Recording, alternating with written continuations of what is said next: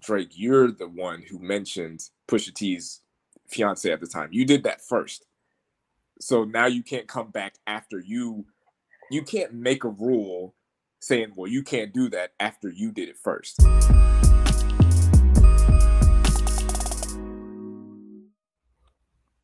Yo, what's good? It's your boy Southbury 706 back at it with the committee podcast. Uh, today we got a, a, a low crew, myself and Marcus Sniffles, uh, solo dolo. Shout out to El Chapa, shout out to uh, Mr. Savage, shout out to Tribble, shout out to everybody watching the podcast, KJ Dallas Kid. Uh, this is probably the last episode before the uh, new decade, I guess, 2020, 2020 game. Um, shout out to everybody rocking the committee podcast uh, this past year. Appreciate all the support. Uh, but going into this new decade, I was uh, hanging out and I was watching. Well, I finally got Disney Plus. Well, I don't have Disney Plus. My wife has it, so I was watching Iron Man one. And one thing that stuck out to me was like the graphics in that movie compared to what they have now were terrible. Like I was like, wow. Like there were some high spots, but some of it just looked pretty bad. But uh, it, it still it still holds it down as the best Iron Man movie, one of the better Marvel movies. But in retrospect, uh, you know the graphics were kind of trash. But it is what it is. They definitely developed their formula a little bit better now as they progressed. And shout out to Marvel with that move for actually laying down the foundation for the rest of the movies. Like I didn't remember them starting from the jump, you know, setting everything up. But I mean, DC, you had your chance, man. They from from day one they said, "Hey, this is how we're doing this. This is the blueprint. You can do this and print money." But for whatever reason, they refused to do that. So, but I would I would go with uh, um, Civil War as the best Iron Man movie. I would go with Civil War as the best Avengers movie.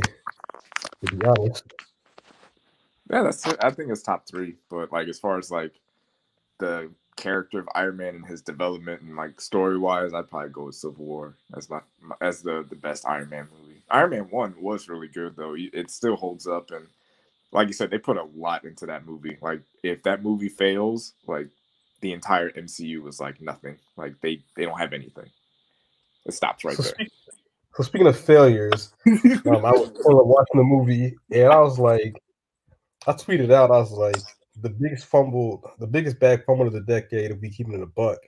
And I posted a picture of Terrence Howard standing next to what would become the War Machine sh- suit.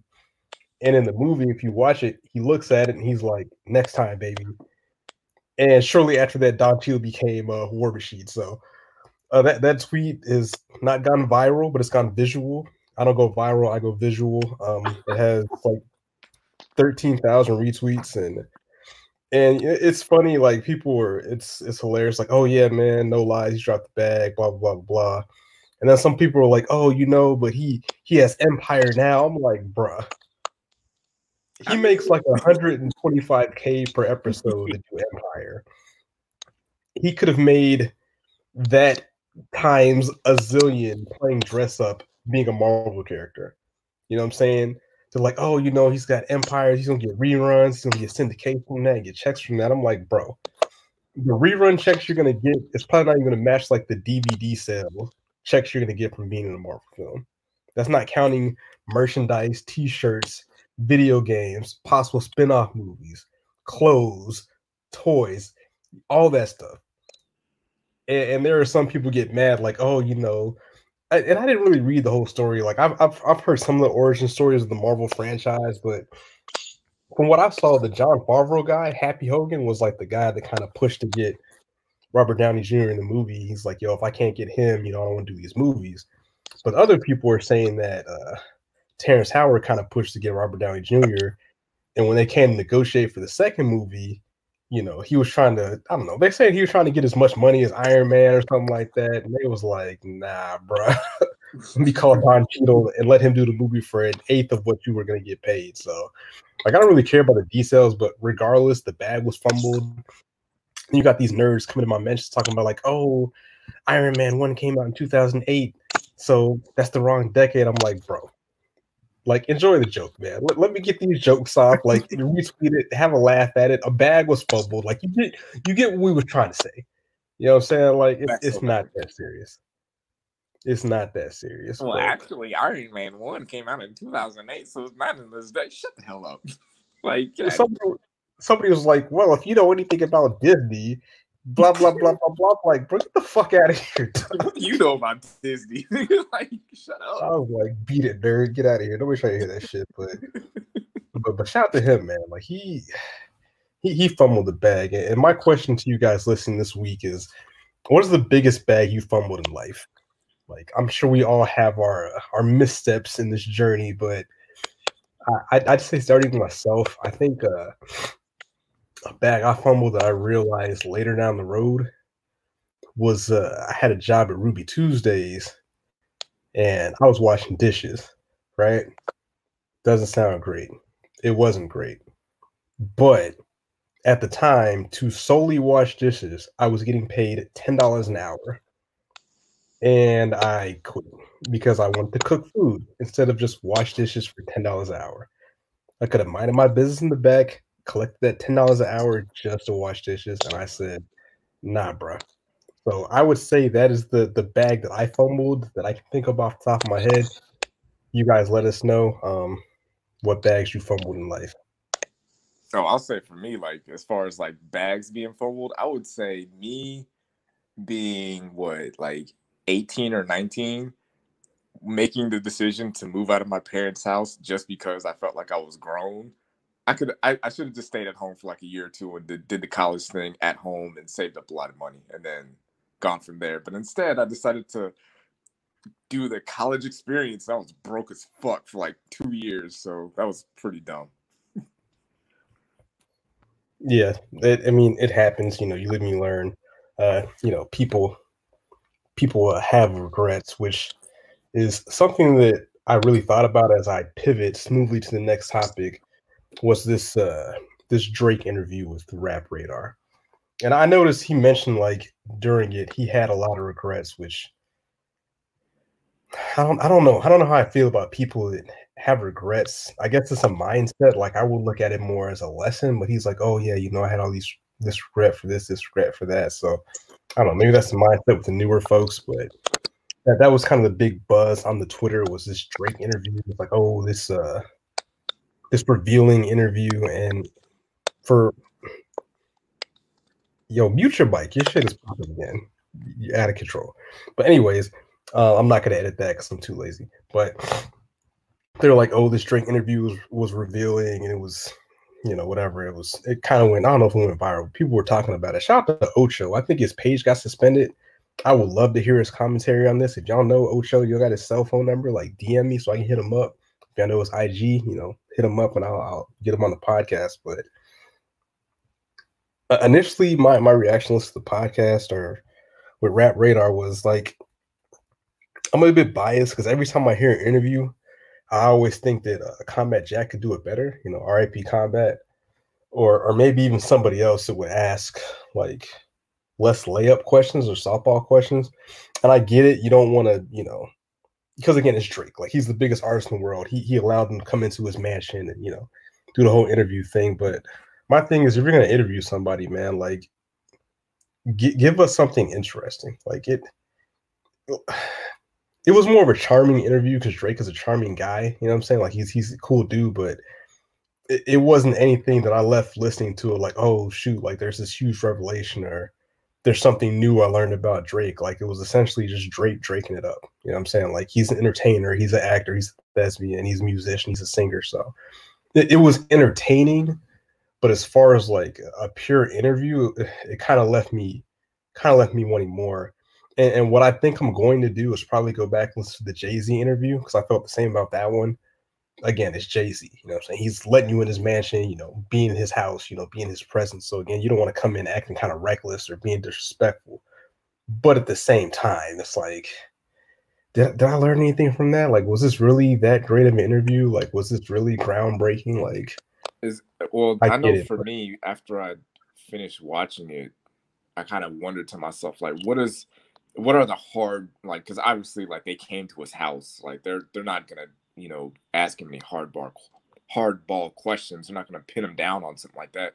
But I was wondering, like, all right, so what are the questions that, the tough questions that they should have asked or that you know that you would have liked to have heard because i know for me just based on how things have been going lately i think i would have liked to hear him talk about his relationship with uh billie eilish and the young lady that plays 11 on stranger things because he is you know in his 30s billie eilish just turned 18 the girl that's from stranger things i believe she's under 18 so I would like for him to kind of, I guess, defend that relationship because I mean that's kind of inappropriate. Like I know he's doing this whole, you know, I'm in the industry, they're in the industry. I'm trying to be their role models and guide them through, but I don't know. I, I would like to have, have heard him uh, talk more on that.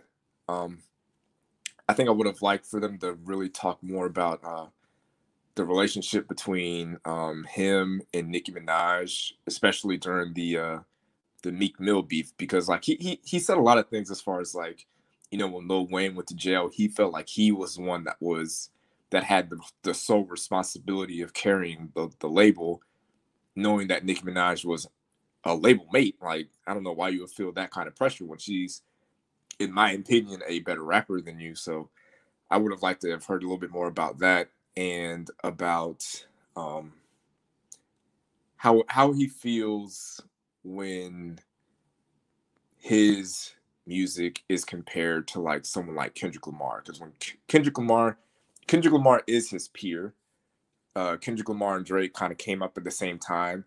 If you ask people like uh, Ocho, Ocho will say that without Drake, there is no Kendrick Lamar because Kendrick Lamar got that look on um, not Marvin's Room, but the song right after. It used to be like this the interlude after that song, but then it became like a separate song and then uh, Kendrick Lamar opened for Drake on tour.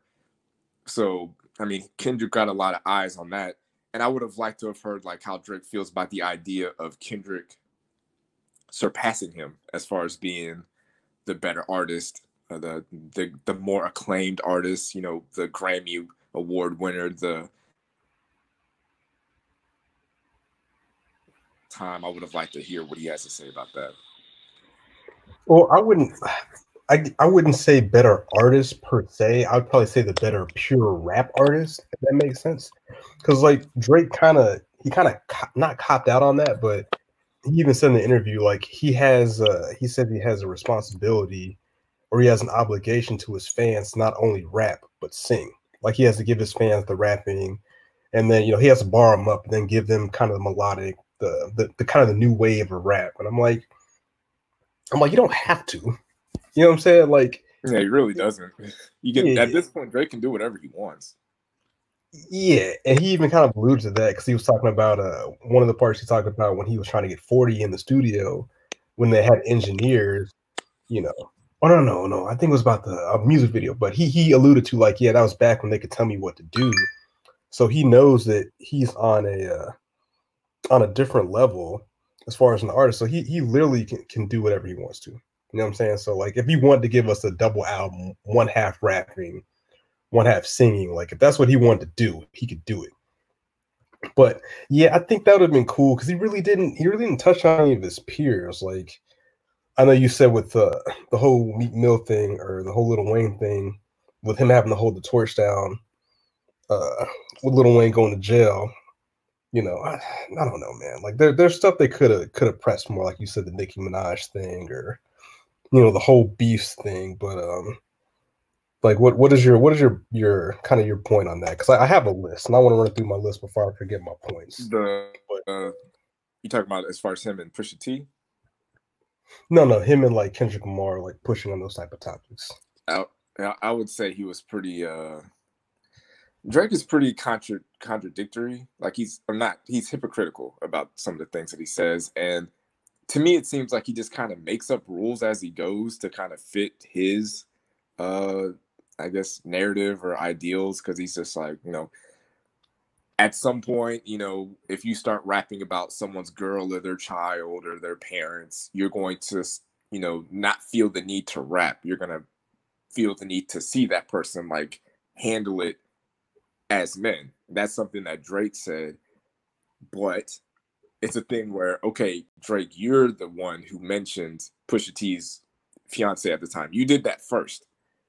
So now you can't come back after you you can't make a rule saying, well, you can't do that after you did it first. You know what I'm saying? Like, yeah, he put your business out there, but and now you're saying he broke a rule that you just made up, but you broke that rule before you made it up, so it doesn't count. Like, how does that work? So I that that one of the, the points I made in my notes. He said that uh when talking about Pusha T, uh, he has no morals or respect. but again, like again, he also brought up Pusha T's wife in the Duppy freestyle first. So that that doesn't make sense. And, and it's hilarious because there's a tweet uh that like he has a line of nonstop where he's talking about like I'm a wild, disrespectful, dog ass Negro, but then like push it across the line. You just kind of like, oh, you know, you know, I don't want to rap no more. It's got too far. Like you're you're contradicting yourself even more, bro. Like you can't in one hand say you this gangster dude and blah blah blah blah blah, but then when somebody, you know, gets on some gangster shit, you're gonna fall back and then act like you want to play no more. Like, you know, take your ball on the home type of shit. Like that shit is I mean, again, like I said, it was just a, it was an interview with Drake being Drake. I was like, all right, man, like I mean, at that at that point, like, just just take your L. You know what I'm saying? Like, if you're if you listen to the the Pusha T's response, and you know he's rapping about your kid, he's rapping about you know tick tick tick, you know that boy six six six. I get that. If you're just like, yo, I'm gonna come see this dude now because of that, then go see this dude. Stop like stop talking about how you know, well, I had this song that I was doing, and I'm, you know, and you start putting out stuff like, oh, well, J. Prince told me not to put out a response. It's just like, if you if you either go see Pusha T and talk this out or figure this out, like man, or just stop talking about it, take your L and move on. And like, like you, your your career is gonna be fine. Like you're still gonna do numbers. Your singles are gonna do go number one. Your album will be number one. Your videos will get a million views in an hour. Like your his career is going to be fine. But the more you do this tough talk, it just does that. That's I think that would kind of uh, leave a stain on his career if he continues to do this tough talk. Because the thing that's kind of annoying annoying me about Drake is he, keep he will not leave Kanye West alone. Like he keeps on throwing shots at Kanye. He keeps on throwing bars at him. It's just like Kanye doesn't want to do this. like I don't know. I don't. I I don't think Kanye has a, a problem with him anymore. I think he probably did at a point. I think they both had a problem with each other. But I feel like if those two were to get into a room and talk it out, they could figure this out. But it seems like Drake is the one who doesn't want to do it. Like he doesn't want to get in there and talk it out with Kanye. He doesn't want to get in there and talk talk it out with Pusha T. But he also doesn't want to get in the booth and rap with Pusha T either. He he just wants to continue to take shots at Kanye. And you keep taking shots at Kanye, like Pusha T is right there, bro. You think he's just gonna let that shit slide? Like you're gonna end up just taking another L. Yeah, so this is the tweet from Dragonfly Jones. I've we've used this as a cover of the podcast before. We'll probably do it again, but you said Drake told us on nonstop, "I'm an unforgivable wild, I'm an unforgiving wild ass dog." N word on the album. Then told us he was gonna let a dude cross all types of lines slide in the barbershop. Rappers be lying, like it's it's uh that's like we said, I think the, the, the kind of subject matter of this episode is just Drake's contradictions. We've already talked about this stuff before, but now that he's actually like said things about it, like he has his own words, you know, documented. Now we can kind of you know dissect what he's actually saying. Yeah. So yeah. So going with the Pusha thing, Pusha T thing again, like he says, like he was saying, like he would turn up on Ye again if he ever you know comes back out. But it's like he says that, but then at the same time doesn't want any smoke with Pusha T and it's just like he was just saying some wild shit. Like, well, and, uh, the, ah. and the, thing he does is he, he he's doing the thing with you know Pusha T is not, um, he's not on Drake's level. Which, if you look at like numbers, album sales, Billboard charts, streams, Pusha T isn't on Drake's level. Kanye West is more on Drake's level, but when we talk about lyrical ability, punchlines, straight rapping, bars, Pusha T is beyond Drake and has been for a long time. And I kind of I'm kind of annoyed with some of the things that Drake says when it comes to um when people take shots at him because I, I, I distinctly remember he did a he did an interview um I can't remember who. And it's ironic that I said that I distinctly remember it, but I don't remember who he did an interview with. It was on SoundCloud or something. But it was like right after the uh, Control verse came out, and he was just saying like, "Oh well, the Control verse is hot for for the moment." You know what I'm saying? It's something that's people will talk about for a week or two, but no one's going to turn on the Control verse in two years. No one's going to want to listen to that in two years and, and, you know I understood what he was talking about, and he he also kind of did the same thing with Pusha T when he was saying like, well, Pusha T's not really relevant. He doesn't really have songs that go off. He doesn't have you know he doesn't have hits. He's not as popular as me, and I get that. But when we talk about the impact of certain records and certain moments, the control verse is going to be brought up as one of the best uh, quote unquote diss records or you know throwing down a gauntlet that that's ever been you know written or ever been rapped before. Uh, the the story Adidon is going to be referred to as one of the best diss records in the last 20 years. Like those are moments in hip hop. Like, are they going to be on the top of the charts? Probably not. No, they're not. They're not going to be getting the, the most streams. But when you talk about like the history and the importance to the culture, those two moments are bigger. I'm trying to think. Is the story of Adidon and the Control Freestyle has Drake ever had a moment bigger than those two? Than those two moments in hip hop, and I, I that don't include like album sales. Like as Drake is, you know, he's out there when it comes to album sales. But when we, when we talk about like oh, this verse that Drake did or this bar that Drake threw out there, this is going to resonate for the next five years. Like this is something that when you discuss rap 10 years from now, you have to bring up this moment. And I can't think of one, but I don't know if Drake has one of those. And Kendrick has that. Pusha T has that. You know what I'm saying? Like, what is it that that Drake has done to really like what moment has he had? Maybe the back to back uh, song. That's probably one of them. But I think people would argue him, him and Chris Brown getting back together on No Guidance. I guess that'd be a quote unquote moment, but it's not like a, a hip hop moment. It's just like these guys were beefing and they got they reconciled. But to the whole Pusha T thing, like, and, and you tweeted about this as well. But one of the things that Drake said that I almost cut the interview off after this, but he pretty much said that uh Pusha T made a career off that diss Oh, I'm like, yeah. Jesus I was like, what? Because you, you, you know what? but like, even like before that sentence, he was like, they were talking about Pusha T, and they were like, oh yeah, you know, talking about he don't really like his music, but in the same breath, he's like, yeah, I have a signed mic from Pusha T upstairs in my house right now.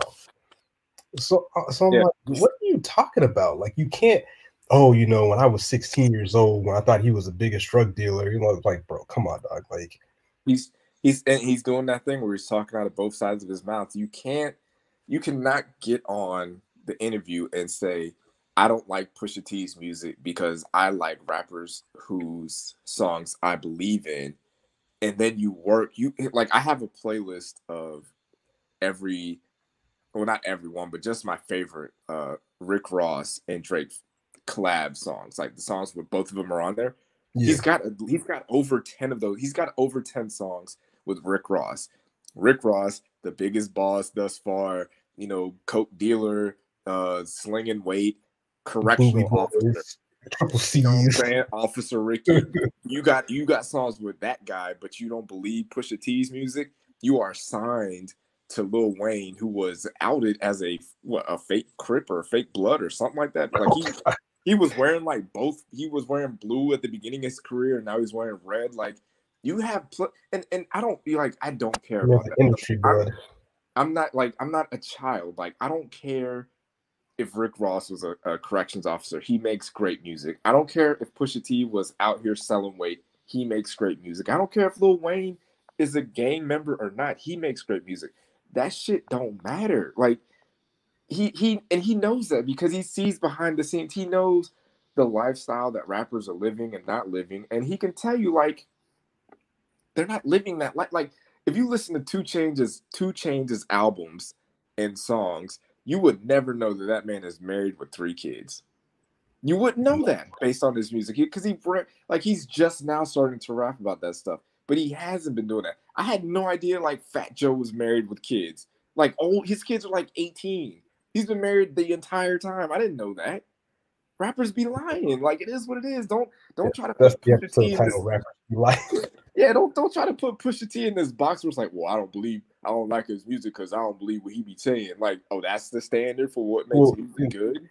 but then, but then, yet he he's a, a fan of Jay Z, and like those ninety two bricks are still out there. Apparently, like come on, man.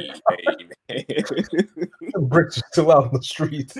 they out But you don't believe, but you don't believe was okay. Right. It's like, come on, Drake, you're 33 years old, man. You should be able to like know the difference between, you know, rappers just talking shit and what's actually real. Like, come on, bro. Like you you gotta you gotta have better standards than that. Like you you know better than that.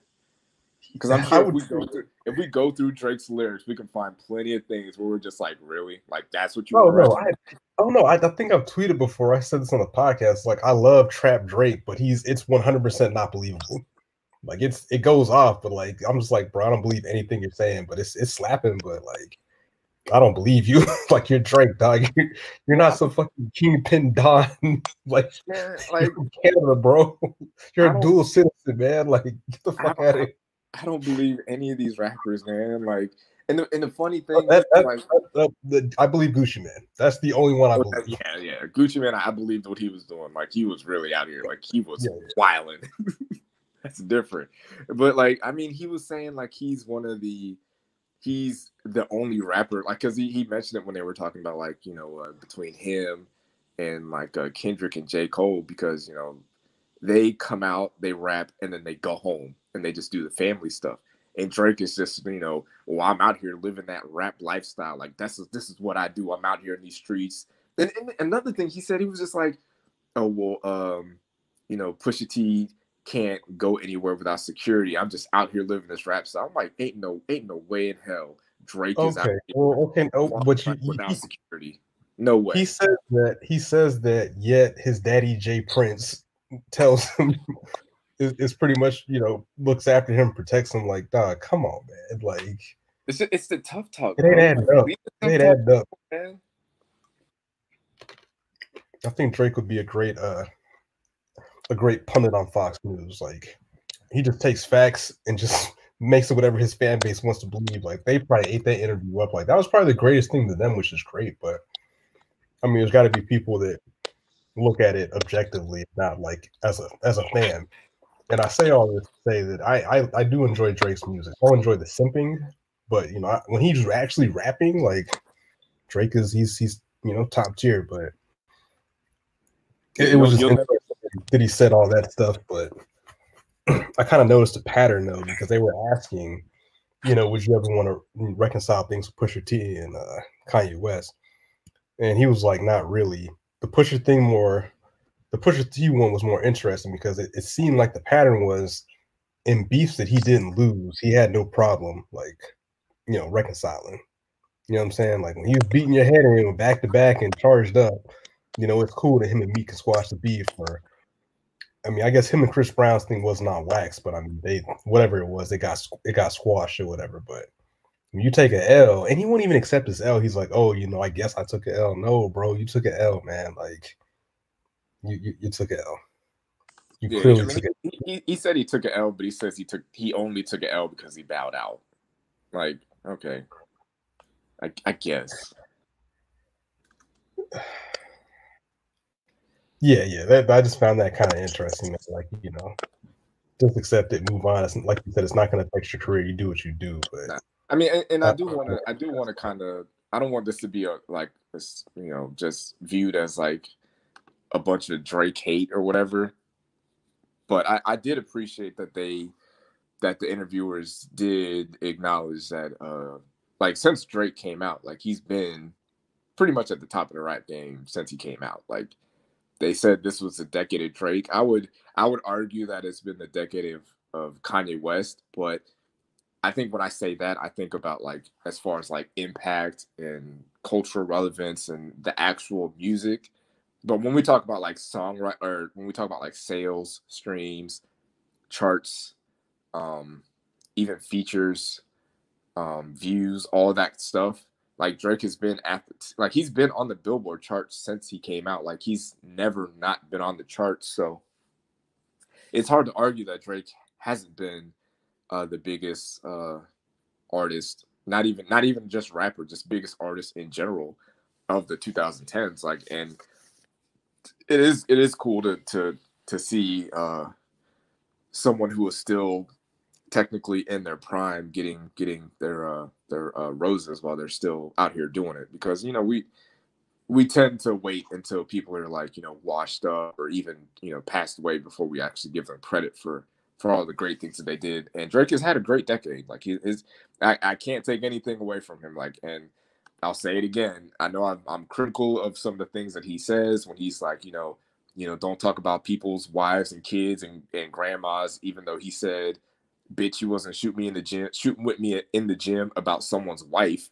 But drake has had a great decade like the 2000 the 2010s have been great to drake so i can't take that and i like his music like i'm a fan of his music i and i honestly i feel like you can't i feel like you cannot be a fan of rap music and not like drake like I, that's just yeah, you, are just you're just hating at that point. Like it's, I can't take you seriously. Like it's, it is what it is. Like you may not like you may not like LeBron James, but to deny that he's arguably yeah. one of the greatest basketball players of all time, you're just hating. Like exactly. I, we can see what this man can do. Like you, you sound crazy. You sound really stupid. like you can't you can't say Drake isn't talented. You can't say he's not a good rapper. You, like you can't do that. Legitimately. Yeah. I mean, you could say you don't like, you know, you can say you don't prefer songs like Marvin's Room, but when you you look at like what like uh 4 p.m. in Calabasas or something like that, or zero to 100. Like there's certain songs that if you're a fan of rap music that you have to acknowledge that are great, and that Drake is a great rapper. Like it is what it is.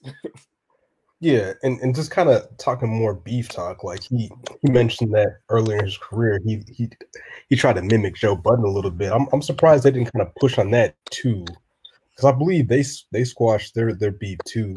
But even like the origin of that beef was kind of it was kind of weird because I guess Joe Budden, I was listening to the Joe Budden podcast when that dropped, and he was just being he was being critical. Like as an as an artist, people can be critical of you, and I think his criticisms were legit. You know, for some things he was saying as far as the the album, I believe it was. I think he was talking about Scorpion, maybe. No, it, this had to been views. This had. I think I'm pretty sure. oh, okay, yeah, yeah, views. I'm sorry, yeah, yeah. I mean, speaking of speaking of views, I actually listened to that album last night. I, I the criticism of that album is fair. like whatever kind of criticism you have of Drake when it comes to views, I'm pretty sure it's it's legitimate and it's fair because that album at the very least is unex- un, uninspired to say the least. And and yeah. I I heard an interview that he did, the same interview where he was talking about the control verse. He said that he originally just wanted to do just like singing, you know, like dance hall or Afro beats type songs, but he felt like his fans wouldn't appreciate it or wouldn't gravitate towards it without the rapping songs on there. So he put songs of him rapping on there. Like he just threw them on there to appease a certain part of his fan base. And that's why you look at the track list and it's like, oh, you got a song with Future on it and it, it didn't do any numbers you got a song with Rihanna on it, and it it still didn't do any numbers. Like it's because the music wasn't great. You just kind of threw stuff on there, and if you want to talk about him, not growing as an artist on that on that project with those songs, that was fair. Like Joe Budden was probably right in what he was saying.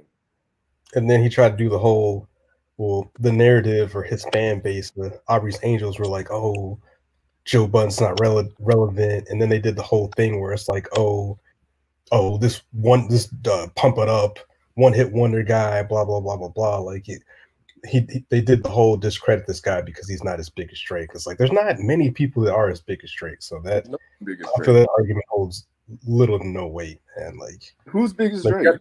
Rap rap wise, like there isn't anybody right now. Not in 2000, going into 2020.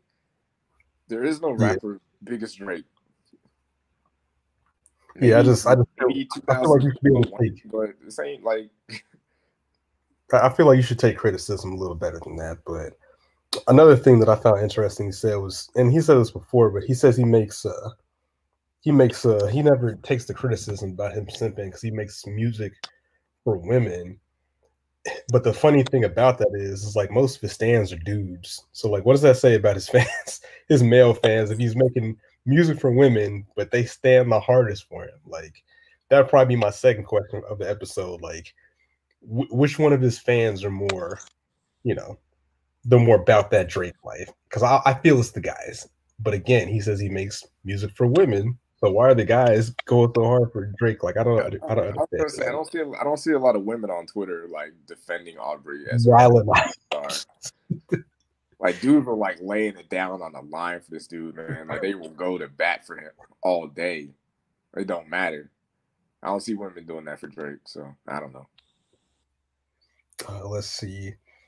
The whole classic argument that could be a whole episode within itself, but one of the biggest things that I pulled from that is that his paraphrasing his definition of a classic is a classic is a body of work that shaped years and years of music and impacted music and the culture. So, I mean, can, can, that's that's that's interesting take. That's an interesting take. I mean, I would say maybe maybe a so far gone, but even then, you can point to other other albums like that of that same kind of vibe or style or um, type of uh, singing that came out before it that are better. So it's like, uh, I don't know. Well, even with that, it's kind of like even with the whole, and I know uh, shout out to Pratt a while ago, probably like a year, maybe two or three years ago. Weird. I'm about to look at this tweet. We were talking about it, and he was essentially saying that mixtapes are the new albums. So I'm like, so now retroactively, you can say Drake has a quote unquote classic, even though he had a debut album. You know what I'm saying? Like it's it, it kind of muddies the water on the whole classic thing. Which another thing he said, he's like he doesn't like the word classic because he has you have to let things grow. But then he still would call. Uh, I guess some time has passed since nothing was the same because that was what he said his favorite album was. But it, it's kind of weird that like now because that was your best body of work that the whole mixtape streaming thing is coming about that now that's considered a classic album like it's and maybe i'm sounding like the old guy you know howling at the moon but like it's kind of like that that i feel like that's kind of cheating the system if that makes sense like it was a mix you're saying considering mixtapes classics or like if, yeah, if he wants to say like his because he, because he kind of dis, he dismissed his first album, like he kind of is like, oh yeah, you know that's when I was in, you know, the, the machine and the industry, and I'm trying to get these big names oh, on oh, there. Yeah, that, that's for sure though. Like you can look at the track listing on that one. Yeah, like, the album. That's, a label. That's a label album right there. For sure. Yeah, but but I mean there but there are there are people that have label albums that are classics though. You know what I'm saying? Like so again, like you, you said earlier in the episode, like he kind of changes the rules to fit the game he's playing or moves the goalposts or whatever you want to call it. When I when I say like label album, I'm I'm talking about as far as like the label is looking at okay, wh- who is doing numbers out here? Let's get them on the album. Like, let's get a let's get Nicki, a Nicki Minaj feature because she's popping. Let's get a Young Jeezy feature. Let's get a Jay Z feature. Let's get a Lil Wayne feature. Let's get a Swizz Beatz feature. Let's get a Alicia Keys feature. Like those features all like together in a vacuum, like mixed in, like man, like some of those songs just it, it feel it felt forced. Some of those songs, some of those. I don't like fireworks. That was a that was a wild. That's a weird way to open up a rap album to me, but you know, it is what it is. I did like uh what Cece's interlude. Shut it down with the dream was a great song. Uh, best I ever had, of course. Um, fancy, of course. I don't know. That Aaliyah song doesn't really resonate with me. Like a lot of people made a lot of hype about that just because of Leah's name was attached to it, but like it's not something I've gone back and listened to in shit, probably years.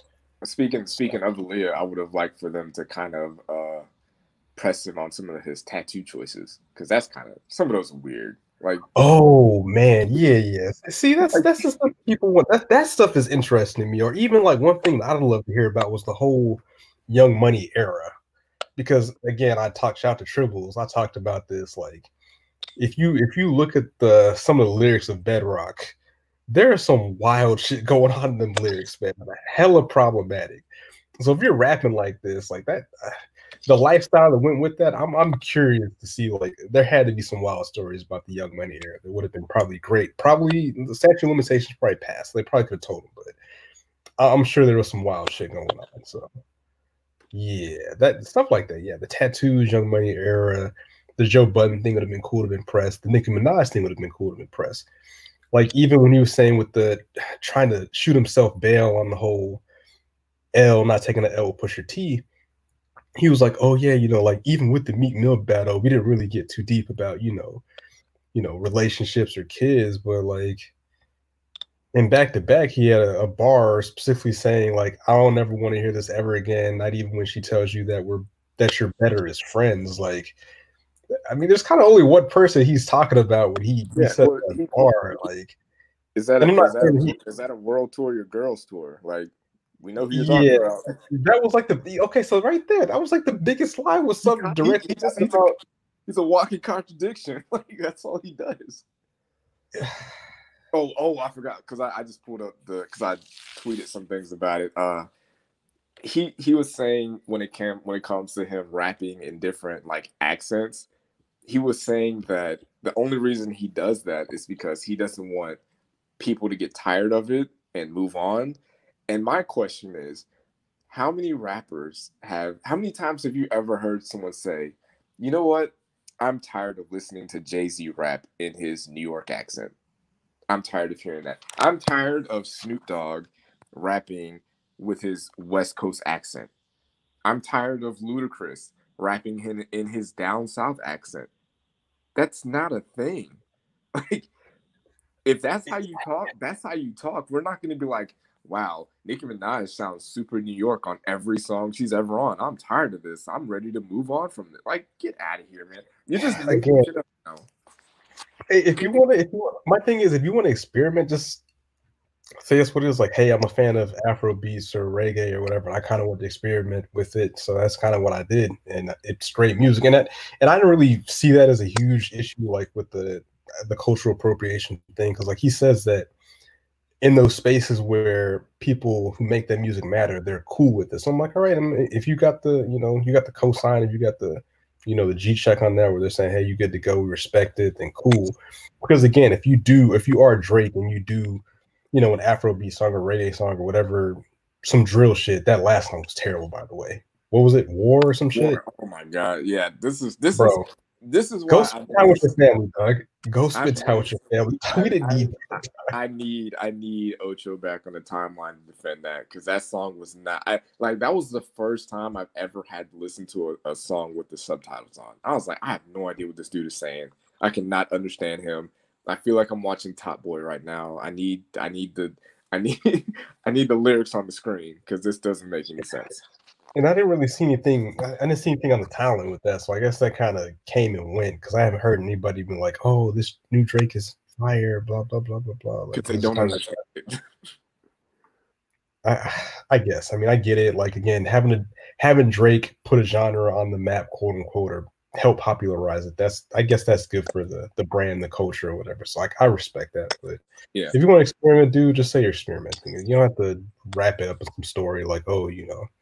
And I even need to go back and listen to other interviews because it sounded like he was putting on the the, the Canadian accent a little a little heavy, a little yeah. Heavy. I, every he he switched he he switched he turned it on and off occasionally during that interview. There there's a few times where I noticed I'm like, oh, oh that's a Canadian accent. There we go which had a little which had a little had a little Jamaican twang to it at some points. I was like, I'm like, are you doing this to kind of be like, oh well, yeah, this is how I really talk. I'm like, I, I will say the one thing I, I, I maybe maybe I should go back and watch it again, but I'm I'm probably not going to because it was over two hours long.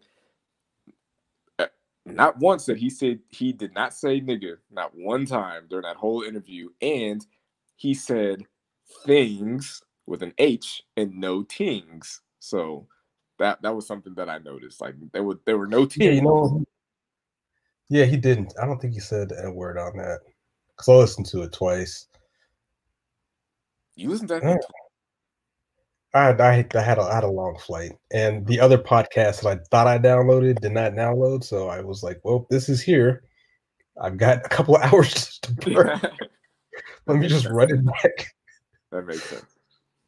But yeah, but uh, I mean, again, let, let us know y'all guys, y'all guys thoughts on this. Like, if you're a huge uh, Drake fan, if you're an Aubrey's Angel, definitely hit us up. You can hit me up at SB Report seven hundred six or Marcus underscore Sniffles. Uh, we'll, we'll close out with Marcus's top Drake albums of the decade, I guess. No, hey, no, no, no, no. We're not doing that. It's the uh the top, just the top albums of the decade, top Drake albums. Oh, I mean, the, well, the only reason I did this, I, I saw uh, um, PJ from the Reduced Lunch podcast. He did this. I should probably pull that tweet up, which it's going to be pretty impossible at this point because he he tweeted this like I think like two or three weeks ago. He tweeted out his uh his favorite albums of the decade, and it took me about a week to do it just because like when you go through every year the amount of music that comes out it's a lot there's a lot of things to go through and i and i looking at it i, I saw that there's a lot of music that i don't listen to just because there's so much you just can't you can't listen to everything but uh not in not in any particular order these are these are not the best albums of the last decade. These are just the albums that got the most run, the most spin, my favorite albums of the last decade. And I will start with uh, number number one, uh, "Awaken My Love" by Childish Gambino, "Malibu" by Anderson .Paak, "Forever Is a Mighty Long Time" by Big K.R.I.T., "My Beautiful Dark Twisted Fantasy" by Kanye West,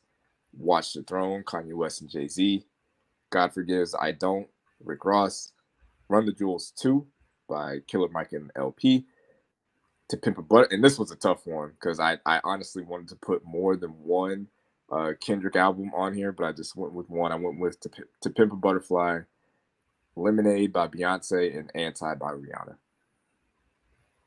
Uh, I'll do my list on Twitter because I, I could do that. Like I can think of my favorite albums of particular years. Like I know for uh, 2014, it was definitely either YG My Brazy Life or Pharrell Girl. I know that like once I hear the years, I can kind of pick them out. I just have to look at the list. Like obviously, Yeah. if 2010 was the My Beautiful Dark Twisted Fantasy year, That's I the could start probably argue, I could probably argue something else because I my relationship with that album is weird for reasons I can't talk about podcast at this point. But I listened to it at the at the period of my life I was at. I listened to that album a lot for no reason. Like, and it just got to me, it got kind of old. And then with the whole Good Fridays thing, like I heard, I heard, I had heard every song. I was like, all right, man, like let's let's move on. But Yeah, e- I mean, even was with that, just a side note, like people that think that that guitar solo was like some great guitar solo, y'all need to listen to more music because it's average at best. so that's. It's, I could probably do like a guitar solo. I could probably that's some. It's probably not even real guitar. It's probably done the keyboard or something like that. To be honest, I could I could do something similar. Like probably not trying that hard. So, Yeah. but I, I'll do my my some top tough decade list on Twitter. there were some tough cuts in there. I know, like uh, Diaspora by GoldLink. I don't know if people are still mad at him for what he said, but his album was really great uh, from this year. Like uh, Daytona, Redemption, Dark Sky Paradise, um, Blank Mhm. Face, Flower Boy, Crazy Life, like you said. Uh, I'm not gonna lie. I had to go back and listen to Blank Face. It's, it was better than I thought it was. that shit, that shit is hard, man. Like when I go back and listen to it, I'm like, damn, why did, why did this album not? Well, I'm not gonna say it didn't get enough play, but I do remember people were saying like, you know, Schoolboy Q is the best rapper on that label when that came out, and I was like, y'all are crazy. And I listened to it, and I was like, all right, y'all y'all are still wrong, but I understand what you were saying. Like this album really goes. Like he was rapping his ass off. So it was this. I, I I'll, just say like this was a, a, a great decade for music, and I'll uh I'll for sure uh, tweet out my list. I'll I'm gonna have to I'll dig through uh, PJ's tweets and I'll I'll put his list up there. He has a he had like Solange on there. I think was on his list and some I, other. I. I, miss, I misspoke. Not not Blank Face. Crash Talk. Crash Talk is better than I thought it was. Crash like a solid. It's it's short, but it's a solid album. Like there was some there's some good stuff out here. It's just you know it's it's tough to get to get noticed and to get like to really area it is. Yeah, yeah, you, you pretty much have to damn near put out a classic to really get any type of recognition, unless you're, you know, Drake, J. Cole, or Kendrick, or Kanye West, or Jay Z, like the big, the big artists. Like, but if you're a you know second tier artist like you know Schoolboy Q or Jay Rock or uh, JID or something like that, you really have to put out some great shit for people to take notice. Yeah, what well, I'd say probably my album of the year for 2019 I'm not sure if we got any Grammy buzz. Was uh, is Ventura? That I can honestly say that's I've probably listened to that album a zillion times. I like the length, I like the conciseness. I like how if you listen to Anderson .Paak's Anderson .Paak's entire discography, you can tell that there's been a lot of growth. You can tell he's trying to do do different things. I think this one is like the the best of everything he could give us. Like even with the uh the second track, uh, do you want to make it better? You can clearly tell it was written by Smokey Robinson or whatever. This is how it is. And how he was able to still make it a great song being written by a guy that's like 150 years old. You know what I'm saying? From an era that is completely different from the era we're in now. Like it's a it's a great song. And another thing I want to mention about the album album, which there's a lot of people capping on the timeline whenever we talk about Andre 3000. I'll talk about him being this great super rapper, but like I didn't hear anybody talking about that verse he did on uh the first track of the of Anderson .Paak's CD. Like he was on there spitting that. I ain't hear a soul talk about that verse. That's probably why he doesn't want to put out music because y'all fake support people and fake cap for people. you know what I'm saying? Like, like I, I'm very and I'm this is a rant. I need to we need to cut this off because we're getting close to an hour, but we'll we'll make time. But for an album that has a song that features Smokey Robinson, a song that features Andre 3000, an album that uh, a song that features uh, uh, Nate Dogg, rest in peace, was a great song. Um, I, I just feel like it's not getting any the, the, buzz or people aren't talking about like it should. Like that is an excellent album. If you have listened to Anderson .Paak's Ventura, definitely check it out. It's about 45 minutes ish. It's not a long album, but it's it's well produced. It's got some bangers. well, he got a song called like what King James. King James is a great song. The song before that is great. Like it's it's a very very very solid album. So I might be biased, but I, I actually I, I talked to uh to Pratt about this. I was like, you know, who who is Anderson .Paak like? Because he he does rap, he does sing, he does play instruments, and I was like, who who do we compare him to? Like, who's the person? Who's the musician that you would compare him to from you know back in the day or or whatever? And he said Stevie Wonder, and I was like, you know what?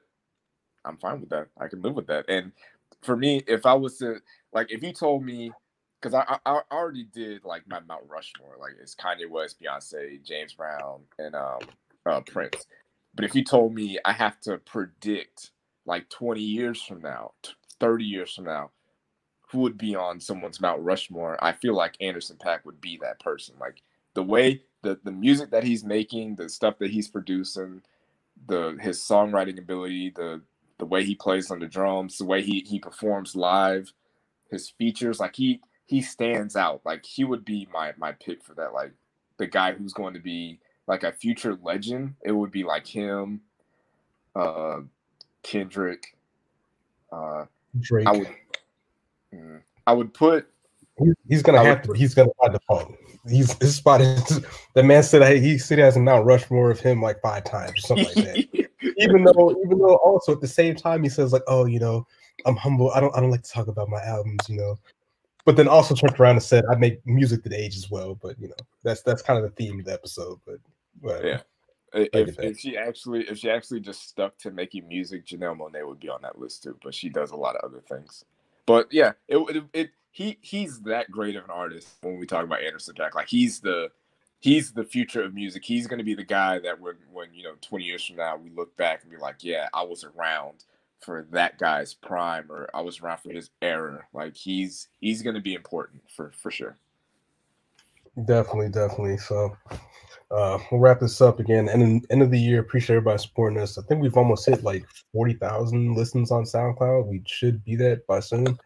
So, you know, we'll probably do like a New Year's goals episode or something like that. But uh, appreciate the support throughout the year. Definitely drop a, a, review on Apple Podcasts. Our link was kind of messed up for a little while, but it is back up. So if you do rock with the podcast, definitely drop us a five star review all that jazz. You've heard it a thousand times. So, but again, uh, Marcus, closing words before we wrap, get out of here. Nah, man. Yeah, just uh, thanks for the support and uh, heading into the new year, heading into 2020. Hope y'all keep rocking with us, keep uh, retweeting and listening and sharing with your friends, and you know we're just gonna keep out, keep on uh, churning out great podcasts. Because I honestly, I feel like this is one of the we're one of the best podcasters out there. Like when it comes to like content, opinions, um, being able to back up opinions with facts, um, consistency, consistency, being informative, being funny, all that stuff. I feel like we're one of the best ones out here. So, uh, if you feel the same way, you know, share it with a friend, share it with a family member. Shout out to shout out to El Chapo, shout out to Adolphus, Gift Queen, Tribbles, uh, KJ, uh, Pratt, um, Sierra, Jalen, everybody. Wow, so. But yep, all right. Well, I guess I'll go edit this and uh, this committee podcast. We out. Peace. Yep. Hey, what's going on, everybody? This is Ryan McLaughlin from Don't Call This a Podcast, here to thank you for rocking with the kidswearcrowns.com and our podcast collective. If you're liking what you hear, do us a favor and check out the website, thekidswearcrowns.com. We've got a plethora of content for you articles, TV and movie reviews, playlists, and a collective of podcasts, which includes Don't Call This a Podcast, Sturdy Show Presents the Barbershop Podcast, Two Dope Smarks, The Committee Podcast, Pretty Petty Politics, and We Bringing Love Back. We've also got a brand new webcast called Politics as Usual, hosted by Ron and AJ. So be sure to go to thekidswearcrowns.com, subscribe if you like what you see, and follow us on Twitter at the KWC blog.